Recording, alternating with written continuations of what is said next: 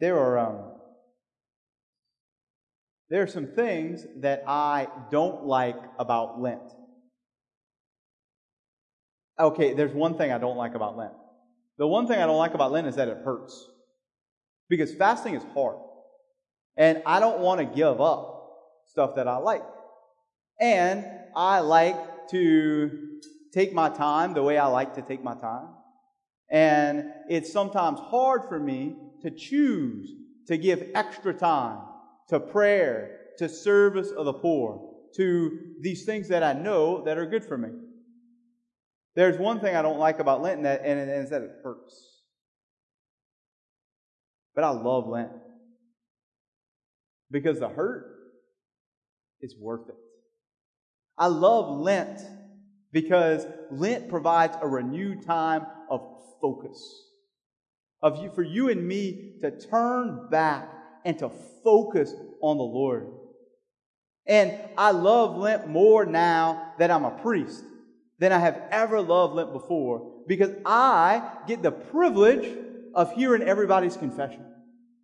And obviously, whatever's said in confession is under the seal of confession, and that doesn't go nowhere. Doesn't go nowhere. That doesn't go anywhere. But what I can say is that having the privilege of hearing everybody's confession, especially during Lent, helps me to open my eyes to see that we are all focusing together on the Lord. That we've all sinned.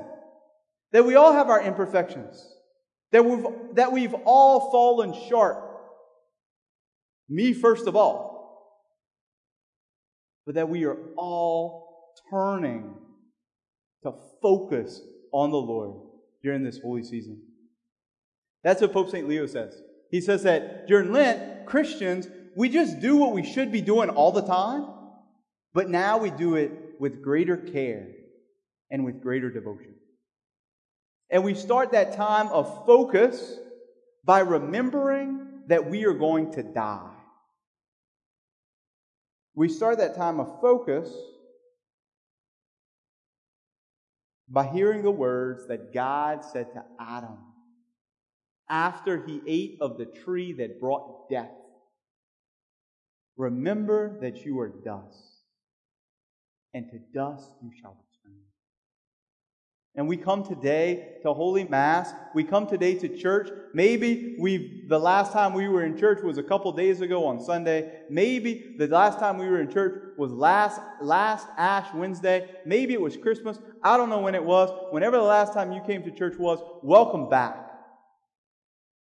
Welcome back on this day when all of us together, the people who've been doing the right thing for a long time, and some of us who maybe have fallen off the wagon, come back together, all get ashes on top of our heads. So Yeah, you know what? It's time to refocus. You know what? I am going to die. You know what? All those things in life that I go chase after, having a nice car in the driveway or the best house or a bunch of clothes or shoes or, or, or guns or things in the closet. That, that's all gonna that's all gonna pass away. My desires for influence or for fame or for power or control, yes, that's all gonna pass away. My desire for bodily pleasure through food or through drink or through other kinds of pleasure, that's all going to pass away. Remember that you are dust, and to dust you shall return. So we come today to repent. There's a whole bunch of places where the Bible talks about ashes. Jesus talks about ashes as a sign of repentance. The one place in the Bible that I want to focus on today is the book of Jonah. In the book of Jonah, the people of this city called Nineveh repent of their own sins to avoid the punishment of God.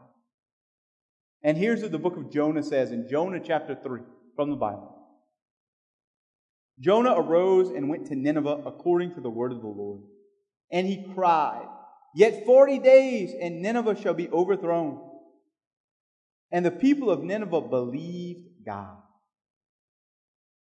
And you believed God. That's why you're here today. You chose to come to Mass tonight because you believe that there's something special going on here, that there's something important happening.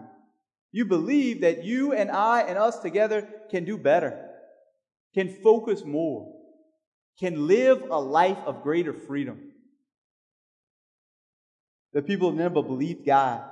So tidings reached the king of Nineveh, and he arose from his throne, removed his robe, covered himself with sackcloth, and sat in ashes.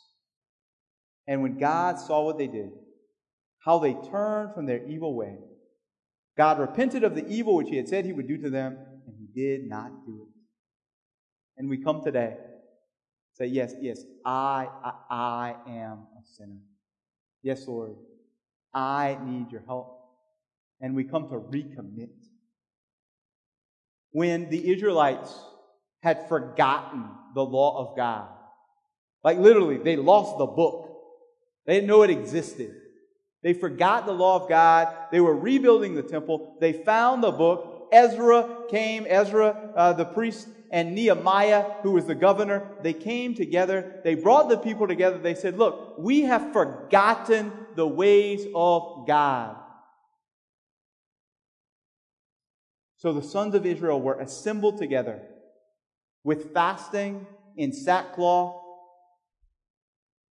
and with earth upon their heads. And they stood and they confessed their sins. And they stood up in their place and they read from the book of the law of the Lord their God. And the Levite said, Stand up and bless the Lord your God from everlasting to everlasting. Blessed be your glorious name, which is exalted above all blessing and praise. So today we come at the end of a day of fasting, which is Ash Wednesday. Today we come and we put earth, we put dust, we put ashes upon our heads. And we say, Lord, I have come to refocus. Lord, I have come to recommit. Lord, I know that I am dust, and to dust I shall return. So I repent and believe in your gospel. And all the places in the Bible where it talks about ashes as a sign of repentance, it talks about it talks about either sitting in the ashes or putting the ashes upon our heads. And so Pope Francis and the people at the Vatican have asked us this year, instead of putting ashes on our foreheads like we usually do in America, and like hopefully we'll do again next year, Pope Francis and the people at the Vatican have asked us to sprinkle it on top of our heads. And that's new for us, but it's not new for the Bible. And it's the same symbol with the same meaning. We want to repent. We want to refocus. We want to be free. Free from our sins, free from our bad habits, free from all these earthly things that are simply dust and ashes that keep us bound. So today, as you're waiting for your ashes, as you're coming up in line to get your ashes, as you're kneeling down in your pew after you got your ashes, tell the Lord, Lord, I want to be free. Tell the Lord specifically Lord, I want to be free from this. Lord, I want to be free from that. Lord, help me. If we receive the Lord's help, we can have the best Lent we've ever had. And we can come to Easter with a freedom that we've never known.